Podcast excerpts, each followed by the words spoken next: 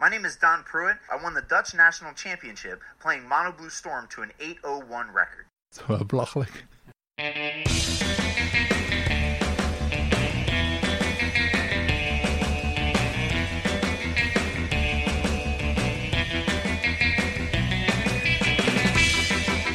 Hallo daar, welkom bij Studio Magic, de Nederlandstalige podcast over alles wat te maken heeft met Magic the Gathering. Ik ben Jeroen Koster En mijn naam is Arjan Ang. en dit is aflevering 17. En hierin verwelkomen we weer een gast en dat is dit keer eigenlijk opnieuw Daan Pruit. Hoi. Dag Daan, welkom eh, in onze podcast.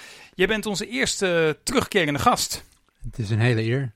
Ja, dank je. Voor ons ook. En jij zit hier eh, niet zonder reden. Jij hebt eh, recentelijk weer meegedaan aan het Nederlands kampioenschap Magic. Voor de hoeveelste keer heb je al meegedaan eigenlijk? Poeh, eh, geen idee. Ik denk sinds ik competitief speel, dit, dat dit de negende, negende of tiende keer of zo was. Oh, dat is ook nog, misschien ook nog wel een jubileum zelfs. De vorige keer dat je hier zat, was je twee keer officieus Nederlands kampioen geweest. En vorig jaar heb je de finale gehaald en heb je net verloren. Maar dat was het, eh, de, eigenlijk de terugkeer van het officiële Nederlands kampioenschap. En eh, dit keer was het weer een officieel, ne- ook weer een officieel Nederlands kampioenschap. En deze heb je op je naam weten te schrijven. En jij bent nu Nederlands kampioen. Ja, ja. Dus Super gefeliciteerd. Ja, thanks. Heel vet. En trouwens, wie het eerdere interview met Daan wil terugluisteren, die eh, kan dat gewoon doen via onze website studiomagicpodcast.nl. En dan moet je eventjes gaan naar eh, aflevering 5. Aflevering 5 van Studio Magic, dat is een interview ook met eh, Daan Pruit. En daarin vertelt hij ook over het NK van vorig jaar en over de World Magic Cup die toen net geweest was. Ja, wat jij toen in dat interview trouwens ook vertelde, dat jij een voorkeur had voor iets wat vreemde decks. Ja, dat klopt, ja. En ehm, nou heb ik iets van jouw eh, ontdekkingstocht eh, eh, meegekregen. Eh, Ja. Maar misschien kan je vertellen aan de luisteraars op welk deck je uiteindelijk bent uitgekomen. Eh, ik speelde op het NK het ehm monoblauwe Storm deck. Dus met eh Aetherflux Reservoir en Paradoxical Outcome. En dan een hele hoop spells casten en dan je tegenstander voor 50 in zijn gezicht schieten. Klinkt goed. Goede samenvatting ook, denk ik. Ja, was het nou een beetje een, eh, een, een fringe deck? Ja, ja, denk het wel. Zeker op dat moment. Nu is het wel redelijk, eh, heeft het wat meer bekendheid gekregen. Ook omdat er wat andere, eh, er, waren wat Magic Corrivé die daar op een gegeven moment over begonnen te schrijven. En zeiden, nou, dit is toch wel een echt ding. En op de Pro Tour werd er toch redelijk wat gespeeld. Eh, dus ik denk dat het nu wel een known quantity is, als het ware. Maar voor het NK waren er wat geruchten. En zo kwam ik ook op. Van ik eh, zag het op streams en toen zag ik allemaal bekende mensen in die streamchat erover praten. Dacht ik, oh, dat zijn altijd wel een beetje de smaakmakers. Die zijn er altijd bij als er iets potentieel heel erg goed is. Dat zijn de Brewers.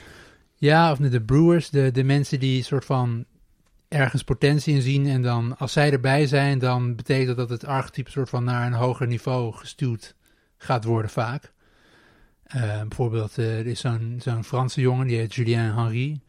Of beter bekend als Lycirc 42, geloof ik, op Magic Online. Maar die heeft bijvoorbeeld heel veel gedaan voor Amulet Bloom en de Titan deck. Wat daarna geband is. En hij heeft heel veel gedaan voor het Land Control deck. Dus als hij erbij is, dan denk ik, nou, daar, daar speelt wel wat. Ja. Dus zo dacht ik ook, nou, dit, misschien moet ik hier eh, iets mee doen. Cool. Hoeveel verschillende decks heb je, heb je getest in de aanloop naar, eh, naar het NK? Eh, een hele hoop. Ik heb eh, vooral heel veel eh, marginale decks gespeeld, zoals Arjan al noemde. Van ik heb wel een vork voor rare decks. Ik heb heel veel Godfarrow's Gift varianten gespeeld. Ja, dat, Met- heb je ook vorig jaar gespeeld. Ja, precies, maar met weinig succes. Al dacht ik met Stitch Supply dat misschien wel weer een nieuwe impuls had gekregen. Maar ik kreeg het niet op een niveau waarvan ik dacht, nou, daar heb ik vertrouwen in. En allemaal Metalwork Colossus decks. Wat was het verschil? Want op het vorige NK speelde je ook een God Pharaoh's Gift deck. Mhm. En toen was het ook niet echt een, eh, een tier 1 deck. En toch koos je er toen voor om te spelen. Wat, wat, wat was nu de reden voor jou om te besluiten om dat nu niet te doen? Nou, dat is lastig om precies te verwoorden. Ik heb er wel over na zitten denken. Maar ik denk dat het een combinatie is van dat het vorig jaar net een tandje explosiever was met die Insulin Neonate. Die zorgde er gewoon, die was, deed heel veel voor het deck toch wel. Wat, wat doet uh, Insulate uh, Neonate? En Insulate Neonate is één rode mana, 1-1 vampire. En je, als je hem sacrifice mag je een kaart discarden om een kaart te pakken. En zo, dat klinkt heel marginaal, maar zodra je graveyard synergieën hebt, zoals bijvoorbeeld Gate to the Afterlife, dan opeens zorgt het ervoor dat je drie creatures in je graveyard krijgt, waardoor je Gate of the Afterlife heel snel kan omzetten in Goldpharaoh's Gift. Ja, nee, die kaart maakt trouwens momenteel zelfs ook furoren in, uh, modern, in ja, Modern. precies. Ja. Maar dat, die zorgt voor meer uh, exclusiviteit. En uh, ik speelde toen Thought Not Seer, wat soort van heel goed de, uh, je toch nog een soort midrange gameplan gaf. En nu is er eigenlijk geen goede vervanging ervoor. En heel veel mensen speelden Trashing Brontodons, die uh, kapot maken. Veel Abrades, dus ja, dat was, was niet heel... Ja, want er waren wel een paar andere iteraties van het deck populair. Dus Ja. er was waarschijnlijk ook wel meer haat in de meta voor het deck. eh. Ja, Wat ik wel interessant vond was, eh, want je zegt eh, inderdaad, er was best wel wat artefact haat. En eh, ook Goblin Chain Whirler, die domineerde nogal de nieuwe standard metagame, zeg maar. Waardoor decks met ja, hele kleine creatures van één toughness niet zo heel goed meer waren. Want Goblin Chain Whirler is een creature voor drie rood. En als je die eh, in het spel krijgt, dan doet hij één schade aan alle creatures van je tegenstander. ja. En eh, op het eerste gezicht vond ik het daarom eh, des te interessanter dat jij juist een, een deck hebt wat eh, toch wel eh, de nodige artefacts speelt. En ook topters maakt, die toch ook één toughness hebben allemaal. ja, dat klinkt inderdaad alsof alle argumenten om niet een Goldpharaoh's Gift deck te spelen ook op zouden gaan voor, het, voor dat mono-blauwe deck. Ja, dus wat is het verschil? Ik denk dat het verschil is dat het mono-blauwe deck iets meer over de top kan gaan. Van als dat afgaat, dan ga je ook echt helemaal af. En Goldpharaoh's Gift deck is best wel goed in één keer zijn trucje doen. Maar als het dan wordt geupgrade of Thrashing Brotendon, dan is het vaak lastig om voordat je kapot geslagen bent door je tegenstander nog een keer te doen. Meestal als het een tweede keer lukt, ja, dan ga je de game ook wel winnen. Of als het de eerste keer lukt. Maar in mijn ervaring was dat toch net iets te lastig. En het mono-blauwe deck, dat houdt ook niet van artifact destruction. Maar bijvoorbeeld kan je prima je, je Inspiring Statuary, een van de belangrijkste kaarten, de drie mana artifact, wat ervoor zorgt dat al je niet-artifact spells improvise eh, hebben. Nou, die kan je prima spelen, ook al verwacht je dat ze een artifact destruction hebben. Als je namelijk zelf je paradoxical outcome vast hebt, dan kun je, kunnen zij hem wel kapot maken, maar dan kan je hem gewoon weer naar je hand bouncen. Paradoxical Outcome is die kaart die zegt dat je gewoon op elk moment, wat is het, op elk moment je permanence is terug een instant voor drie in een blauw en je mag eh, any number of non-land permanents van jezelf naar je hand returnen en voor elke, elke non-land, non-land, non-token permanents, zo belangrijk om te zeggen. Eh, en voor elke kaart die je returnt, eh, pak je een kaart. En we hebben het over een van de belangrijkste kaarten nog niet eens gehad in het deck. Dat is namelijk, het is namelijk een vrij saai deck. Ja, saai. De top tourist. Precies. Ja, Masterful Tourist, toch? de master top tourist, ja. Hoe vaak is die grap al gemaakt? Want ik had het ook in gedachten als titel voor de aflevering. Maar, eh, Nou, met deze. Eigenlijk, eigenlijk, eigenlijk heb ik deze variant nog niet gehoord. Maar dat komt misschien omdat mensen toch vaker over Magic praten in een Engelse context. Ja, maar wa- wat ik ook wel grappig aan vind, is dat je eigenlijk toen, eh, toen je die kaart net zag, toen dacht je al van, oh, dit is een hele toffe kaart. Hier wil ik iets mee doen. Ja. Dus het was eigenlijk vooral heel lang zoeken naar een deck voor, om saai te kunnen spelen. Ja, ja, klopt. Ik had het meteen voor mij al vrij snel tegen jou gezegd en tegen eh, andere vrienden van me dat Sai met twee Metalwork Colossus en genoeg non-creature artifacts is een infinite loop waarmee je Colossus eindeloos kan eh, sacrificen aan elkaar en terughalen. Nou ja, met Aetherflux Reservoir samen is dat infinite life en infinite eh, damage en met Paradox Engine is dat infinite mana. Dus in die richting was ik al meteen een beetje aan het zoeken. Nou, je, meteen ook. Nou, vrij Ja. snel, ja. ja. En eh Sai was daar heel goed in. Maar het deck zelf was toch een tandje clunky. Hm. Zeker toen mensen mijn Power Stone Shards eh, kapot gingen maken. Dat is een mana-maker, toch? Ja, de, de drie mana, mana steen die tapt voor hoeveelheid mana gelijk aan het aantal Power Stone Shards wat jij in het spel hebt. Ja. Als je er daar twee van hebt en ze gaan niet kapot, nou, dan ga je wel helemaal af. Ja, want dan maak, maak, kun je daarmee al, alleen maar met die twee kunnen vier Ja, mana ja, maken. exact. Even kijken. Nederlands kampioenschap Magic, dat was op 22 juli, als ik me niet vergis. Het weekend van 21 en 22 juli. Zeg ik het goed? ja, dat klopt. Ja, Hoe lang van tevoren ben jij begonnen met de voorbereidingen? Want je legde in de vorige aflevering dat je hier was, legde je eigenlijk al uit dat je niet het hele jaar door keihard aan het eh, playtesten en brewen bent, maar dat je een beetje, een beetje je momenten kiest, zeg maar vlak voor een groot evenement. Ga je je inlezen, voorbereiden, playtesten op MTGO en dat soort dingen? ja. Hoe zat dat dit keer? Nou, dit keer scheelde het enorm dat niet al te lang voor het NK was de RPTQ in Nederland, waar ik aan meedeed.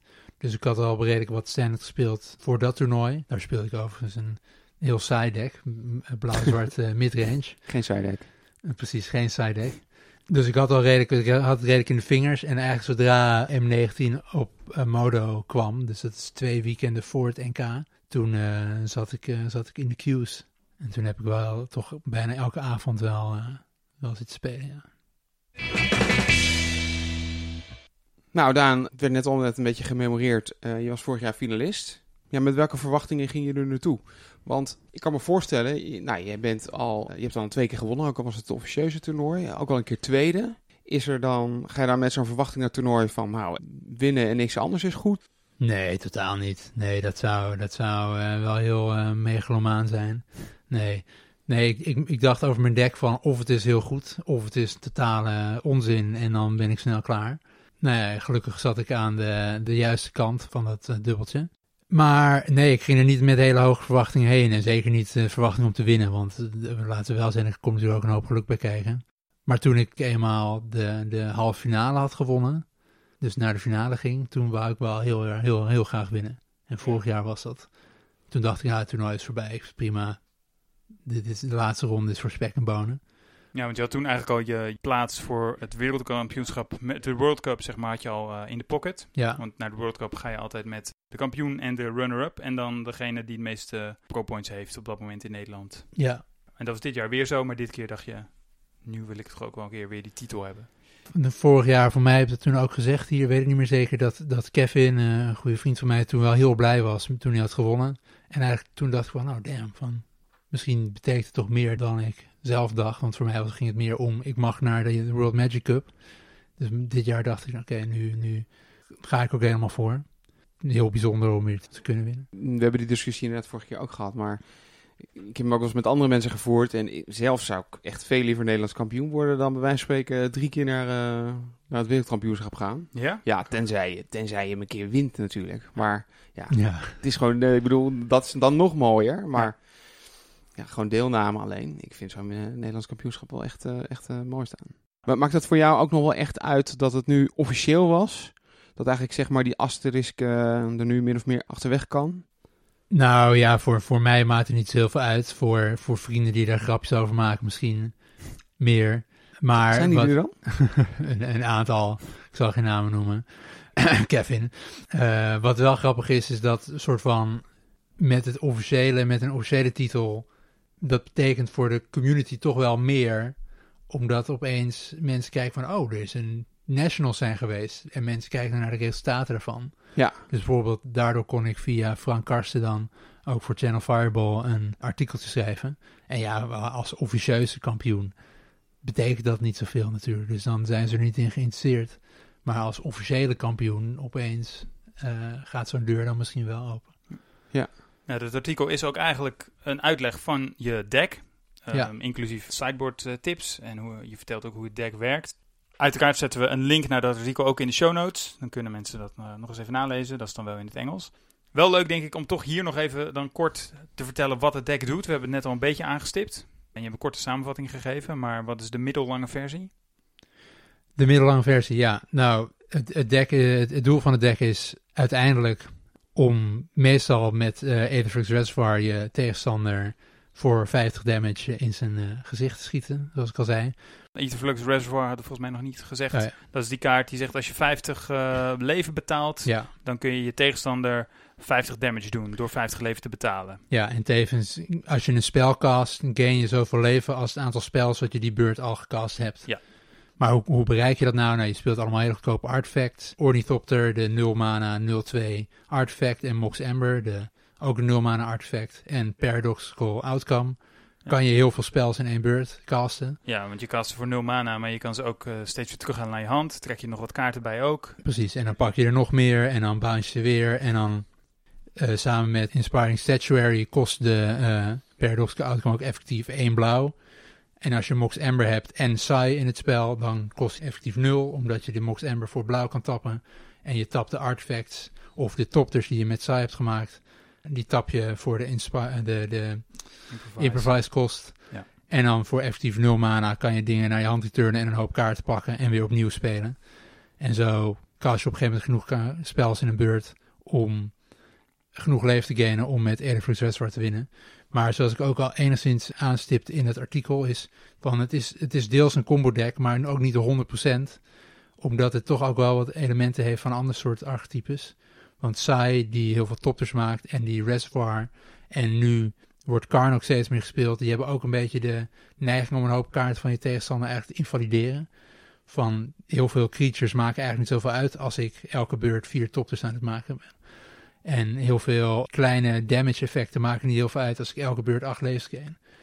Dus eigenlijk heb je best wel veel tijd. Terwijl heel veel traditionele combo decks is echt, ik moet zo snel mogelijk mijn trucje doen. En hier moet je natuurlijk ook heel snel wel, of zo snel mogelijk, een soort bordpositie opbouwen. Maar je hoeft niet op beurt 4 te winnen. Je hoeft niet op beurt 5 te winnen. Je kan prima op beurt 12 winnen. Je moet gewoon je, je, je, je soort van je verdediging eerst eh, goed geregeld hebben. En op een gegeven moment overpower je ze gewoon door meer kaarten te pakken en meer dingen te doen. Op voorhand voor welke decks was je een beetje bevreesd met dit deck? Het mono-rode Flame of Kelt deck, daar was ik wel heel bang voor.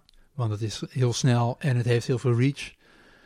Dus heel veel, die hebben een soort access van interactie met het deck waar je moeilijk tegen kan. Dus daarom speel ik ook Navigator's Compass in mijn sideboard. Want als je die speelt en bounced, gain tenminste een hoop leven. 1 mana artefact. Ja. En die zegt als je hem speelt, dan krijg je drie leven. Ja, En je kan hem tappen om een, een basic landje te veranderen in een basic land naar keuze. ja precies. En Flame of Kelt, dat is eh, een saga, toch? Ja, dat is de 1 en een rode mana saga. Die zegt in fase 1 discard your hand. En in fase 2 draw two cards.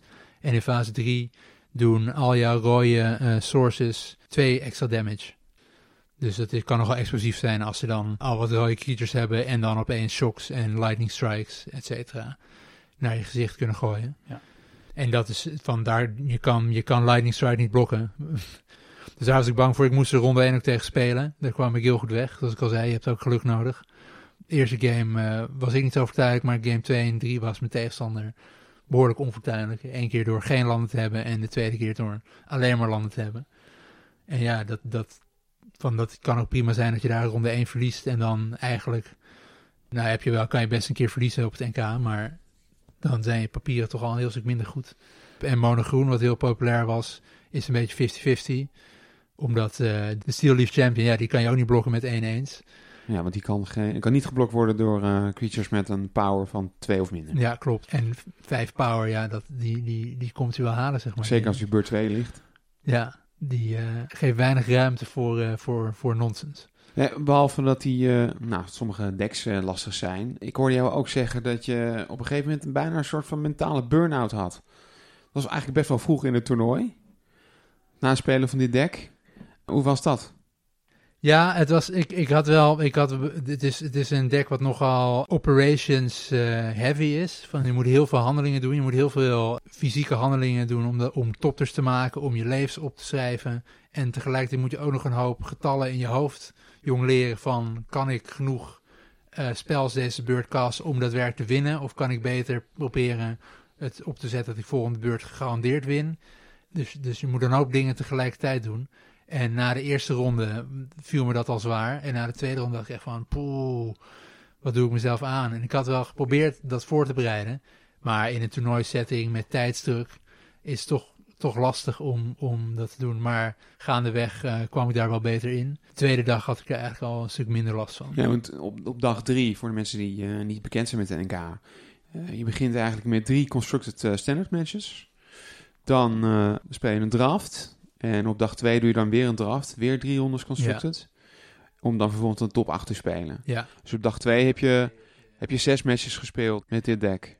Maar toen was je al zo gewend dat het allemaal veel makkelijker... Uh... Ja, vijf matches gespeeld. Want ik heb tegen Thomas Hendricks uh, ge-ID toen in de, in de laatste ronde. Oh ja. ja. Thomas Hendricks, uh, dat is dus de persoon op dit moment, net als vorig jaar, met de meeste pro-points. Ja. Met wie je dus weer naar het, naar het WK gaat. Ja, um, krijg een herkansing. Ja. Ik hoorde ook nog uh, de Game podcast van Jerry Thompson en uh, Brian Gottlieb. Ja. En die gaat voornamelijk over uh, standard en ook een beetje over modern. Uh, daar hadden ze jouw deck uh, ook nog besproken. En daar noemde Brian Gottlieb het een beetje het, een, een Thinking Man's combo deck. Maar als ik jou zo beluister, dan, eh, dan klopt dat inderdaad wel. Veel, eh, veel handelingen en veel denkwerk. Het is niet een, eh, een simpel combo deck. Nee, er gebeuren een hele hoop dingen en eh, er is ook een best wel wat planning eh, in eh, bij betrokken. En allerlei trucjes die je kan doen. Het helpt enorm om die soort van al te weten voordat je een match moet spelen. En dat is vaker bij dit soort rare combo decks dat er allerlei sequences in zitten van soort mini, mini sequences waar je naartoe kan werken. Een voorbeeld is bijvoorbeeld als je aan het combo bent, dus kaart aan het pakken met paradoxical outcome, et cetera. Dat, je, dat ik vaak probeer te wachten met mijn laatste twee blauwe mana tappen, totdat ik zoveel mogelijk kaarten heb gezien. Want met twee blauwe mana en genoeg artifacts kan je nog je Baral's expertise improvisen. En daarvan kan je dan je reservoir spelen als je die nog niet had. En dat is eigenlijk dan de, de beste manier om mid-combo nog vier mana te kunnen maken. Dus dat is een, een, een sequence waar ik dan va- bijvoorbeeld vaak naar op zoek was. Nou, Jeroen en ik die worden er nu al moe van. Ja. En, maar goed, met het deck, ja, ik, ook in, in de finale had ik het gevoel dat ik nog aan het leren was. Want het, en ik speel het nu nog steeds wel online. En eh, nog steeds kom ik wel eens dingen tegen. En denk ik, oh ja, dat, dat kan je ook nog doen. Voordat we bij die finale aankomen, eh nou, behalve Standard werd er ook eh, Limited gespeeld. Ja. De nieuwe core set, eh, nou, voor het eerst weer een core set. Mhm. Had je je daar nog eh, specifiek op voorbereid?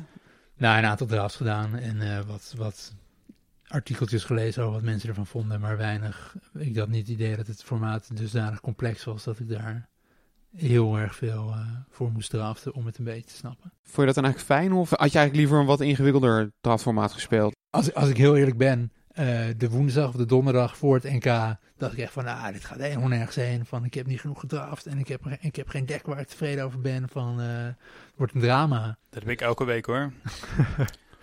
Dus toen dacht ik wel van, nou, dat limited kan ook nog wel, wel ingewikkeld worden. De eerste draft had ik een groen-wit deck gedraft met een hoop, eh, met een goede curve en removal en bomb rares. Dus ja, daar, daar, daar valt weinig te Gouden recept, gouden Ja. recept. Maar de Ja. tweede deck, nou, dat was een totale trainwreck. In mijn ogen. Volgens Elmer viel het wel mee, want er zaten een hele hoop creatures in met hoge toughness. En dat zijn zijn favoriete kaarten. Mhm. Elmer van Egen. Mannen met dikke billen. Ja, mannen, man- mannen met dikke billen, ja. Oh, ik dacht, dat je het over, wat- ik dacht even dat je het over Elmer had. Ik denk dat valt wel mee, toch? Zo goed ken ik hem niet. Elmer zelf niet. Alles met drie toughness meer dan power, dat noemen we, noemen we ook eh, liefkozend of, ofwel gekscherend eh, een Elmer. Hoe dan ook, ik vond mijn deck afgrijzelijk. En dat kwam omdat ik bepaalde keuzes maakte in de eerste booster. Omdat ik dacht, ja, deze kleuren zijn wel open, maar eigenlijk moet ik misschien hier zijn. En ik wist dat groen open was. En toen had ik de tweede booster de keuze tussen Murder en Vivian's Invocation. Murder is de 1 zwart-zwart Destroy Target Creature instant. Nou, hartstikke goede kaart natuurlijk. En de Vivian's Invocation is een 7 mana groene sorcery. Dat je geloof ik de bovenste 7 kaarten van je deck mag Ja. kijken. En dan een creature daarvan in het spel mag leggen. En zoveel damage mag doen aan een creature gelijk aan de power van de creature wat jij zelf in het spel hebt gelegd. Leuk als je veel dikker speelt. Ja, nou ja, in die groene decks een behoorlijk goede kaart eh, eh, doorgaans.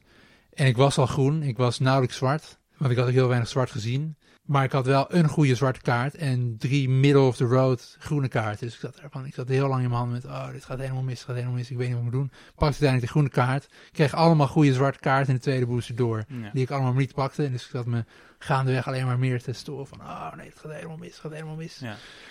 Het ging ook helemaal mis. Maar daar, nou ja, los van de draft zelf, moest ik tijdens de rondes wel alle, alle trucjes uit eh, de hoge hoed eh, halen om, eh om wel matchwins te halen. Wat voor trucjes dan? Wa- Wat voor deck heb je uiteindelijk gespeeld? Een groen-wit eh, mid-range creature decks met een paar removal spells en marginale trucjes. Maar ik had heel weinig dikke creatures. Dus dat maakte die Vivian's Invocation al een heel stuk slechter. Maar bijvoorbeeld de eerste ronde van de draft eh, moest ik elk geval tegen een rood-wit agressief deck. En ik zag een Inspire Charge game 1. 2 en 2 wit eh, instant om al je creatures per se 1 te geven. En ik had het idee dat ze Act of Treason had. De eh, 2 en een rood eh, pak een creature af, geef het haste. En eh, nou ja, Hm. dat zijn nogal goede kaarten voor agressieve decks. Zeker als je genoeg tokens maakt. Dus na sideboarden, game 1 kwam ik heel goed weg. Door net te winnen, terwijl ze me precies niet dood kon slaan. Omdat ik beurt 1 de Fountain of Renewal had gespeeld. De 1 mana artifact die elke beurt een leven gaint. En op een gegeven moment een Ajani Sprite Mate had. De 1 en een witte 2-2 die als je leves gaint en per se 1 counter krijgt. Dus op een gegeven moment had ik een hele grote Pride Mate en zij kreeg me precies niet dood. Nou, daar kwam ik heel goed weg. Maar game 2 boorde ik de Folk in. En eh, dat is een eh, klassieke limited eh, truc. Ja, Nooit fantastisch, maar af en toe totaal backbreaking. Zo ook hier. Want game 2 was op een gegeven moment de situatie dat ik één... Ik had één dikke man en een, en een blokker. En zij had drie creatures en ik stond op vier. En ze kon me precies niet, de, niet, niet dood krijgen. Maar ze had een removal spel en die speelde ze op mijn kleine blokker. En toen viel ze met alles aan. Ja. En toen had ik de volk. En toen opeens moest zij mijn man gaan jump blokken. Terwijl ik precies nog, wat, eh, nog een mannetje kon spelen, waardoor ik, ik de volgende beurt ook niet dood ging. Dus dat was wel, ja, dat, dat, zo'n zo'n game waar eigenlijk geen enkele andere kaart het had kunnen winnen. Toch weer die fork. Toch weer de volk, ja. Turbo volk. Nou, cool. Had je ook eh, nog een side deck of zoiets? Of dat, dat soort trucjes had je niet? eh, Nou, dat kwam allemaal uit het sideboard. Ja, die Ja, die precies, speelde ja. ik niet de main deck. En ik had allemaal enchantments in mijn sideboard die ik waarschijnlijk gewoon een main deck had moeten spelen. Maar die boor ik dan allemaal in. En eh, ja, ik mo- moest, moest allemaal rare frats uithalen om, eh, Ja. om eh, de games te kunnen winnen. ja. want je draft dus eh, twee keer. En eh, per draft speel je eigenlijk drie matches, toch? Daarna. Ja, Dus in totaal heb je zes draftpotten gespeeld. klopt. Ja, het grappige is eigenlijk dat Daan dus 6-0 stond na dag 1. Maar dat hij zo ontevreden was over zijn draftdeck dat hij toch eigenlijk heel sip naar huis ging. Ja, ik was niet, ik was niet, niet tevreden na dag één, omdat ik, ik, ik zag gewoon, ik zag het al helemaal misgaan. Ik had ook heel slecht geslapen die nacht. Ik dacht, ja, dit dit deck is gewoon een, een 0-3 deck of een 1-2 deck als ik geluk heb. Als ik één ronde win, dan, dan ben ik in elk geval nog in leven als ze weer bij standard aankomen. Daar, daar, ik, hoopte, ik hoopte op één win en ik, ja, ik, ik mocht mijn, eh, eh, hoe moet ik zeggen, Handjes dichtknijpen. handjes dichtknijpen inderdaad dat ik, dat ik er twee wist te winnen. Want hoeveel matches speel je nou precies? Je speelt zes matches in totaal op dag één. Ja, Dus dat is drie keer standard en drie keer draft. Nou, in, in principe was het idee om zeven matches te spelen. Dus drie matches standard, draften, drie matches draft. En dan weer draften. En dan de eerste draftronde spelen. Oké, ja. Maar vanwege wat problematiek met de, met de programma's... Computers, eh, ja. werd besloten die laatste, die zevende ronde, naar de, naar de Ah, oké. Dus, je, je, oké, dus aan het einde van de dag had je gedraft. En toen moest je naar huis met een slecht gevoel van... eh, eh, ik heb een, eh, eigenlijk een belabberd ja, draftdeck in mijn ja. tas zitten. Of dat moet je daar achterlaten. Ik weet niet hoe dat werkt. Nee, je neemt, je neemt het dan mee naar huis. Ja. Maar ja, ja, wat ik zei, ik heb echt slag gezegd slapen, omdat ik dacht, ah, wat had ik anders moeten doen? Ja. En, en als dit dan... En ja, ik had, ik, ik had bijna mijn, mijn, mijn... Ik zag mijn toernooikansen gaan in duig vallen. Ben je dan ook een beetje te genieten nog thuis? Want je, je woont samen met je vriendin. Ja, klopt. En hoe, eh, hoe, hoe trekt die dat soort dingen dan? Als jij helemaal in de Nou, toernooistress eh, zit. we, kwamen, we kwamen heel laat thuis. Eh, dag één hadden ze die laatste ronde afgeplaatst, maar nog steeds reden we pas om tien uur, half elf zo naar Amsterdam. Zij was mee? Of zij wa- Nee, zij was niet mee, maar met, met de mensen met wie ik meereed. Dus daarna ben ik vrij snel gaan slapen. Dus als ik dan niet te genieten was, wat ongetwijfeld zo was, eh, was er weinig tijd eh, Om daar niet eh, van te genieten. Ja, precies. Uiteindelijk eh, ging je de draft ging je dus, eh, ging je dus 2-1 in de tweede draft. Dus toen stond je alles bij elkaar 8-1.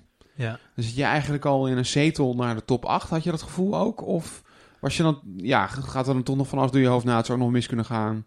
Nou, je bent er dan nog niet. Je, je staat er goed voor, maar je bent er nog niet. En ik moest dus nog zeker één ronde winnen en eigenlijk liefst twee. Dus eh, ja, daarna ga je gewoon weer verder met standard. Ja, want vervolgens won je twee rondes, dus toen was dat klaar. Nou, je vertelde Ja. net al dat je de laatste ronde had je ge-ID'd tegen Thomas Hendricks. Ja. Eh, kan je vertellen hoe de top 8 eh, g- ging, wat de matchups waren? Ja, ik speelde eerst tegen Nick Bresser. Dezelfde kwartfinale als vorig jaar. Eh, hij speelde monogroen. En hij, ja, game 1, ik weet niet meer precies hoe game 1 ging. Ik weet dat game 2 had hij geen tweede land. Hij had wel een hoop Llanowar Elves. Maar daardoor was hij toch niet heel snel. En eh, ja, als je dat deck van mij genoeg tijd geeft, zeker als monogroen, wat toch niet heel veel eh, disruption heeft, dan gaat het wel, wel goed mis vaak. Dus daar kwam ik, ja, dat, dat zat mee. Toen was ik lang eh, aan het wachten tot ik de halffinale mocht spelen. En de, de andere kwartfinale waaruit mijn tegenstander zou komen was Bas Medes tegen mijn uiteindelijk tegenstander in de halffinale. Zijn naam vergeten, excuus. Eh, en Bas Medes eh, is eh, bekend, ben een bekende binnen, binnen de Nederlandse scene die vooral ook heel erg van control decks houdt. Mhm, Hij speelde nu Esper Control, geloof Ja, ik. hij hè? speelde nu Esper Control.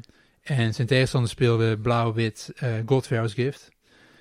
En ik zat te kijken en ik zat te kijken en ik hoopte heel erg dat het blauw-witte Godfarrow's Gift eh, zou winnen. Niet dat ik te- iets tegen Bas heb, maar meer dat ik die matchup toch een heel stuk liever zou spelen.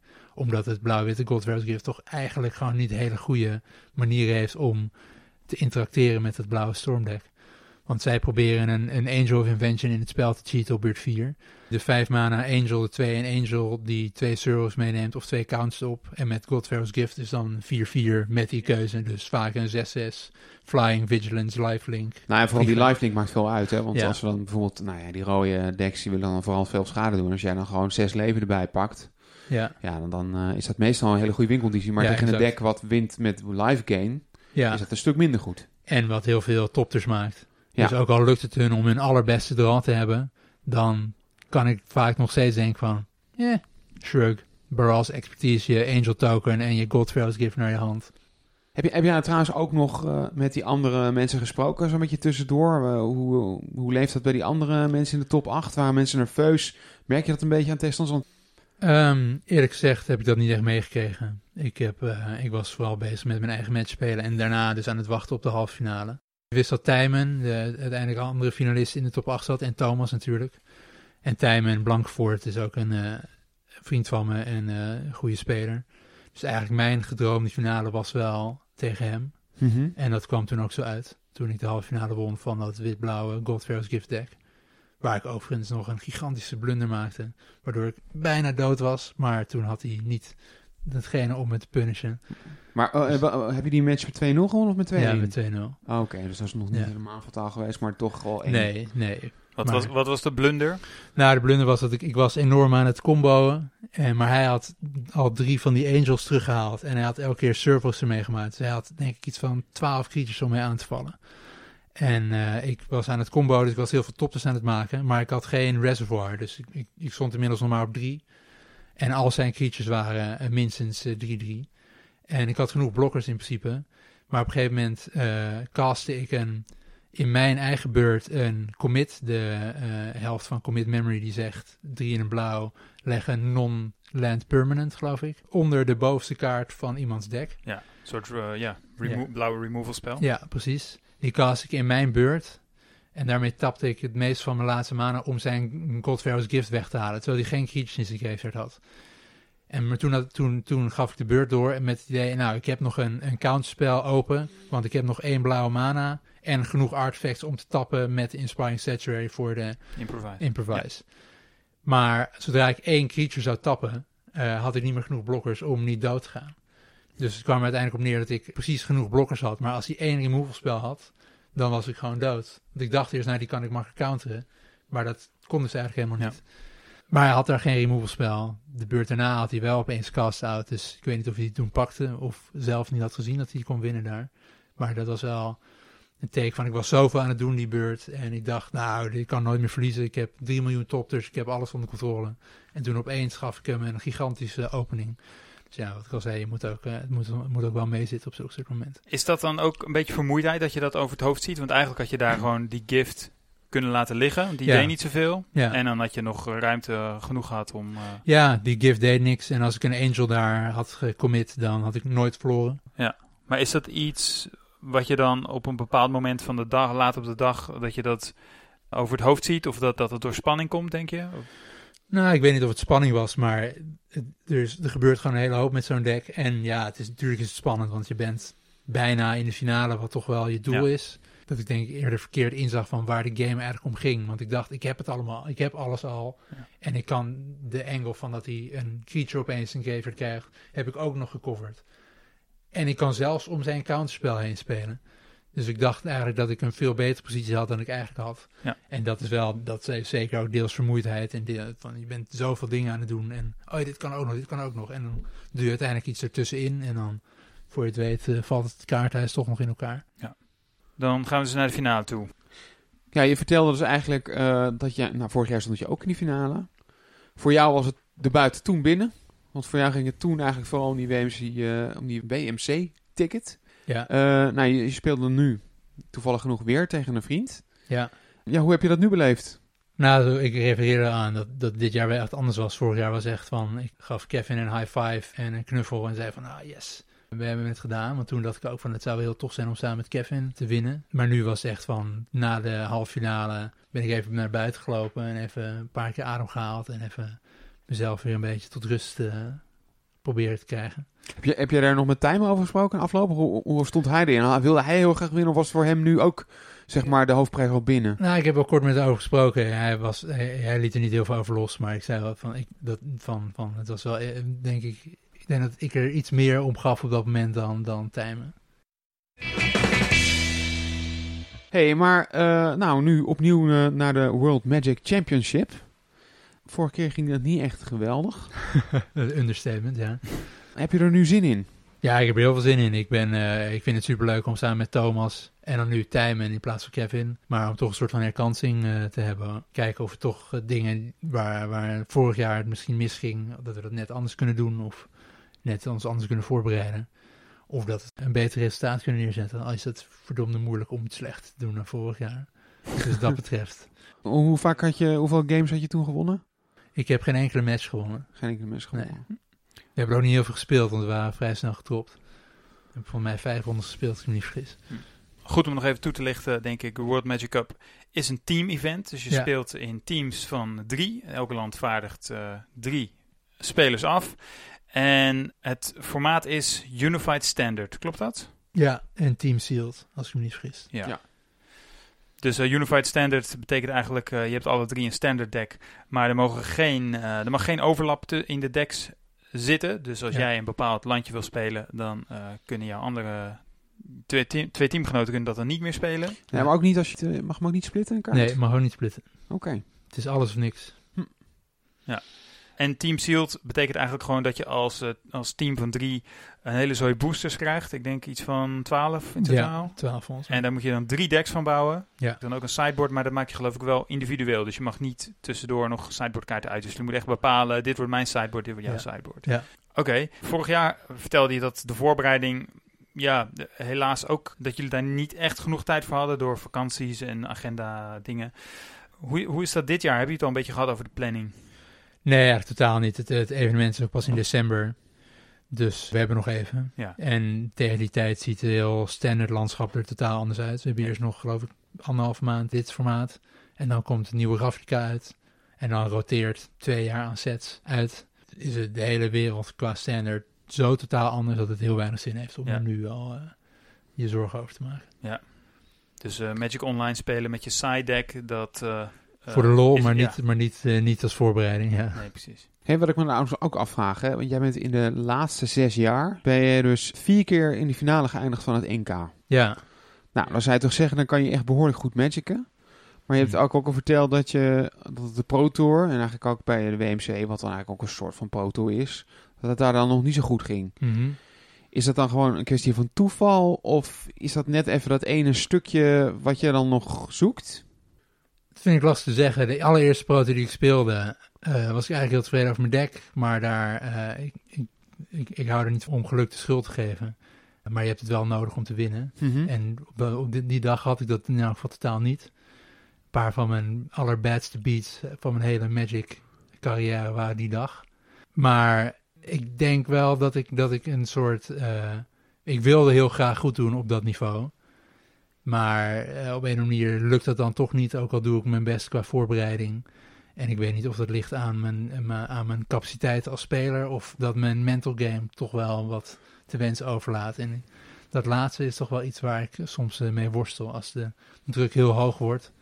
Ik heb eh, ooit een keer een Grand Prix top 8 gehaald, maar de, de ronde waarom met in de top 8 te komen, dat was zo'n drama.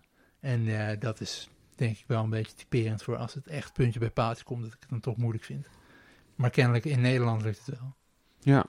Heb je dan iets aan het advies van bijvoorbeeld mensen als Thomas Hendricks of Frank Karsten, die toch eh, wel eh, de nodige Pro Tour ervaring hebben? Eh, heb je het daar dan wel eens met hen over? Of geven ze jou on- ongevraagd eh, goed bedoeld advies? Hoe gaat dat? Nou, eigenlijk weinig. Ik zou het misschien meer met ze daarover moeten hebben. Maar het is, het is lastig omdat het, het scenario waarin ik opeens die druk voel of zo, of waar ik opeens daar last van heb, dat is heel moeilijk om te voorspellen of om na te bootsen. Want ik heb het ook niet altijd op dat niveau. Ja, ik kan er eigenlijk niet zo over zeggen, behalve dat dat soms me dan aangrijpt en dat ik dan niet meer eh, uit de soort van stress kom en dat ik dan rare dingen ga doen. Komt er ook nog extra druk bij kijken omdat het een team in teamverband is? Of heb je daar niet echt specifiek last van? Daar had ik vorig jaar niet specifiek last van. Al vond ik het wel heel klote dat ik geen match kon winnen. Om, zeker omdat er andere mensen ook van afhankelijk zijn. Ja. Ja. Nou ja, je hebt, eh, hoe zeg je dat? Je was de pilot van een deck dat nu een eh, nou, best wel groot toernooi heeft gewonnen. Je hebt een artikel over geschreven op Channel Fireball. Ik neem aan dat je dan ook eh, vanuit de community de nodige vragen krijgt over dat deck, voor zover die nog niet beantwoord waren in het artikel. Mensen die nog wat ins en outs willen weten. Hoe ga je daarmee om? Nou, ik vond het eigenlijk wel heel leuk. Ik heb dat niet heel vaak eerder gehad. Misschien wel omdat ik een beetje marginale decks eh, vaak speel. Maar ja, heel veel mensen waren geïnteresseerd in mijn mening over het deck. En ik heb er natuurlijk veel over nagedacht. En ja, ik vind het leuk om die, die kennis en die inzichten te delen. Ja. Dus meestal eh, beantwoord, beantwoord ik dat vrij uitgebreid. Ik heb er niet altijd evenveel tijd voor. Nu je het over hebt, bedenk ik dat er een aantal mensen nog vragen hadden gesteld die ik nog niet heb beantwoord. Dus Zo nog even in de mailbox. eh. precies. ja. Maar en ja, vind ik superleuk. Ja. En is dat ook hoe je zelf te werk gaat? Want je vertelde dat je het, deck eigenlijk had gezien, omdat een aantal andere mensen die je al een beetje kent, eh, ja, bekende spelers, dat die het deck aan het spelen waren. Heb je dan ook hen echt om advies gevraagd? Of heb je het alleen maar op een stream gezien en het nagebouwd en ben je er zelf mee aan de slag gegaan? Nou, helaas ken ik die spelers persoonlijk niet echt goed. Ik heb ze wel eens ontmoet en eh, ze een handje gegeven, maar niet dat ik echt ze op Facebook even een bericht stuur. Dit was een specifiek geval dat een aantal spelers waren waar, die ik weet dat ze vaak in de buurt zitten van de decks die goed Ja. zijn of worden. Dan ga ik er wel meer zelf mee aan de haal. Maar ik heb gewoon zoveel mogelijk kennis opgezocht met streams en, en wat er over was geschreven en wat ik, wat ik er ook maar over kon vinden. In combinatie met zelf het spelen en erover nadenken. Om dan eh, uiteindelijk tot het, een, een eindproduct te komen. Maar in dit geval heb ik een stuk minder zelf erover over geïtereerd dan vorig jaar met deck. En ik denk dat ik vorig jaar over mijn deck toen een stuk meer interessante dingen had kunnen zeggen dan eh, nu. Tenminste, ik denk best dat ik wat interessante dingen te zeggen heb, maar meer dat ik toen de enige was die überhaupt iets wist van het deck. Ja. En nu bombarderen mensen je soort van tot expert omdat je het goed hebt gedaan met Ja. een deck. Terwijl ik denk dat er een aantal mensen van wie ik kennis heb opgenomen, misschien wel nog interessanter zijn om te vragen. Ja. Maar ja, goed, ik, wat ik al zei, ik vind het leuk dat mensen het vragen. En ik vind het leuk dat de kans zich voordoet om een artikel daarover te schrijven. Dus dat grijp ik graag, graag aan. Weet jij wie het artikel heeft ingesproken op Channel Fireball? Want er is ook een audioversie, dat doen ze op Channel Fireball met sommige artikelen. Dat je dus ook voor de mensen die eh, minder goed van het scherm kunnen lezen of... Ja. Ah, grappig. Kan, je- kan je laten een stukje laten Zullen we horen? een stukje laten Ik horen? vond het wel heel grappig. Je hebt hem al wel geluisterd, eh, Dan. Nee, een heel klein stukje. What's up, everyone? Chris Yandel here for ChannelFireball.com, and welcome to another edition of Audio Articles. Today's episode is written by Don Pruitt. Don's going to talk about how he rode the Mono Blue Storm train to the Dutch National Championship. Thanks for being with us today, and here is Mono Blue Storm in Standard by Don Pruitt. My name is Don Pruitt, and a little more than a week ago, I won the Dutch National Championship playing Mono Blue Storm to an 801 record. Wel belachelijk. You're famous in America. Ja, het is heel, het heel, heel bizar. Maar ik geloof dat het enige, dit was het enige artikel wat die dag gepubliceerd werd. Dus dan was de keuze vrij makkelijk als ze elke dag een artikel inspreken. Ja. ja. Daan, Daan Pruitt. Cool. Ik wist niet eens dat het gebeurde, maar ik zal eens... eh, Ja, ik vind het wel goede service. ja, eigenlijk. zeker. Ik wist het ook niet totdat ik op Twitter in, in de tweet hierover getagd werd. Ik Van, oh, grappig. Top. Nice. De Pro Tour die is eh, afgelopen weekend geweest. Op het moment van deze opname. Ja, op het moment van deze opname. En dat was een beetje een bijzondere Pro Tour. Want het was omdat Magic onder andere 25 jaar bestond. Dus het was de Anniversary Pro Tour. En de formaten die er eigenlijk gespeeld was een mixed format. Dus er waren drie spelers in een team. Ja, dat, was ook een team-event inderdaad. Ja, het was ook weer een team-event. Wat eigenlijk best wel bijzonder is. Want die zijn al jaren zijn er geen Pro Tour team-events meer gehouden. Nee, Star City Games organiseert wel aan de lopende band eh, team-events. Ja, het formaat was dan één speler speelt Legacy, de ander speelt Modern en eh, de derde die eh, speelt Standard. Limited werd helemaal niet gespeeld en dat is eigenlijk ook een beetje mijn eerste vraag aan jullie. Want op Twitter heb ik van meerdere, nou ook wel van een paar pro's begrepen, dat ze zeggen van ja, eigenlijk eh, is het wel goed dat er gewoon helemaal geen limit meer, limited meer op de Pro Tour wordt eh, eh, gespeeld. Want ja, daar, kijken, daar kijkt eigenlijk bijna niemand naar. Dat vinden mensen helemaal niet interessant. En er zijn natuurlijk ook wel weer spelers die dat heel erg jammer vinden omdat ze Limited heel leuk vinden om te spelen. Hoe kijk jij daarnaar, Daan? Nou, ik ga je vraag beantwoorden, maar misschien niet helemaal op de manier waarop je verwacht. Maar als ik zelf naar de Pro Tour kijk, en als, als er een Pro Tour is, dan kijk ik toch wel best wel veel daarvan. Dan vind ik het vaak het, het leukste moment om te zien zijn de drafts. Daarna het spelen van standard. En dat varieert een beetje aan de hand van hoe leuk het standardformaat is en hoe leuk de decks zijn die mensen hebben meegenomen. En als minst interessant vind ik eigenlijk de limited matches kijken. En dan misschien de, de match van de speler die net gedraft heeft, is dan nog wel leuk om te zien. Mhm. Maar een match van een andere pot waar je geen idee van hebt. Ja, oké. Oh, we horen dat hij die rare in zijn deck heeft. Oeh, nou, als hij die pakt, dan wordt het toch wel heel spannend. Volgens mij hebben ze er wel een paar kleine veranderingen Zeker, eh, laatst toegepast. Dat ze nu wel echt gewoon de spelers, de drafts in beeld proberen te brengen van spelers in één pot. Ja. En dat je die vervolgens tegen elkaar ziet spelen. En ik vind dat zelf wel toch best wel wat toevoegen aan. Dat je nog eh, een beetje een soort verhaallijn eh, krijgt. Ja, dat Ja. je de context van de draft en van de draftpot een beetje kan volgen. Ja. Ja, ik, ik herken dat wel wat je zegt. Ik vind ook het, het draften is eigenlijk het interessant. Als ik daar toevallig inval op Twitch, dan eh, blijf ik meestal even plakken. Maar voor zo'n limited match denk ik, nou, eh, dan wacht ik wel eventjes nog een uurtje of twee voor, totdat er weer eh, standard wordt gespeeld. Wat vind jij ervan, Arjan? Kijk jij dan wel? Ik ben het in die zin wel met jullie eens. Ik vind Limited ook niet altijd leuk om te- kijken. Het hangt ook een beetje vanaf welke spelers ze spelen. Want als er een paar spelers spelen die ik wel gewoon normaal ook volg. Of als het gewoon hele goede drafters zijn. Dan ben ik zeker wel benieuwd eigenlijk om te kijken hoe zij spelen. En, eh, ja, en hoe ze dat precies allemaal aanpakken. Ik vind de draft inderdaad ook heel erg leuk om te kijken.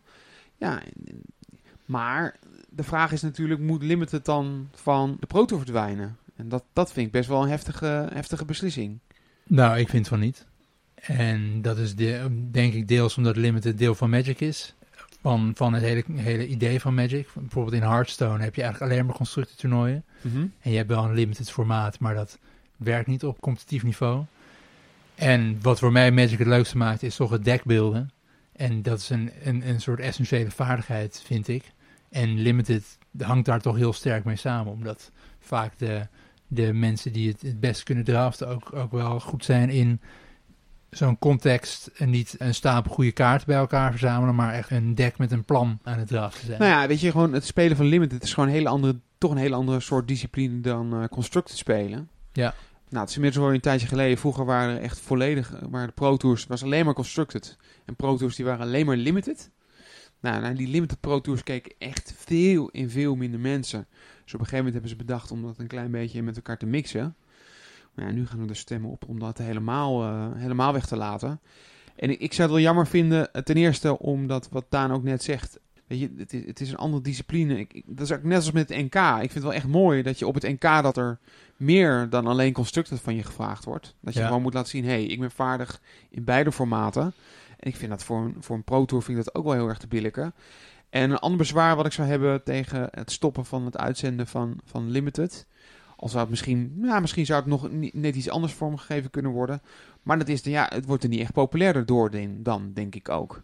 Als je het ook helemaal niet meer gaat uitzenden. Dus Nee. dan wordt het een beetje dubbel op. Dus ik zou het wel, ik, ja, ik zou het echt jammer vinden. En ik heb geen enkele kennis van hoeveel kaarten er worden verkocht door standard coverage en door limited coverage. Maar ik weet wel dat als wij op maandagavond in de Twee Klaver hier in Amsterdam een draft doen, dan gaan er gewoon weer 24 boosters open. Ja. En eh, ik zelf koop nooit een boosterbox om kaarten te openen voor Constructed. Dus als voor mij limited niet meer bestaat, dan koop ik een heel stuk minder packs. Ja. Ja, we gaan je in ieder geval heel veel succes wensen bij het komende wereldkampioenschap. Thanks. Ook namens Dave, die er nu helaas niet bij is, want die is even op vakantie. Thanks Dave. Tot zover deze aflevering. Wil je meer horen? Wij zijn te vinden in iTunes en in Spotify. En daarnaast in Stitcher, TuneIn en in andere populaire podcast-apps. Je kunt je daar gratis abonneren en eerdere afleveringen beluisteren. En die afleveringen kun je natuurlijk ook afspelen via onze eigen website. En dat is studiomagicpodcast.nl. Kun je ook bijvoorbeeld aflevering 5 met Daan Pruit terugluisteren. Je doet ons een groot plezier als je ons volgt op Twitter of liked op Facebook. En daar kun je ons ook vragen stellen of feedback geven. Op beide sociale netwerken heten we Studio Magic NL. De muziek die je hoort is de track Surf Jimmy van Kevin McLeod onder een Creative Commons licentie. En meer informatie daarover in de show notes. Bedankt voor het luisteren en tot de volgende Studio Magic.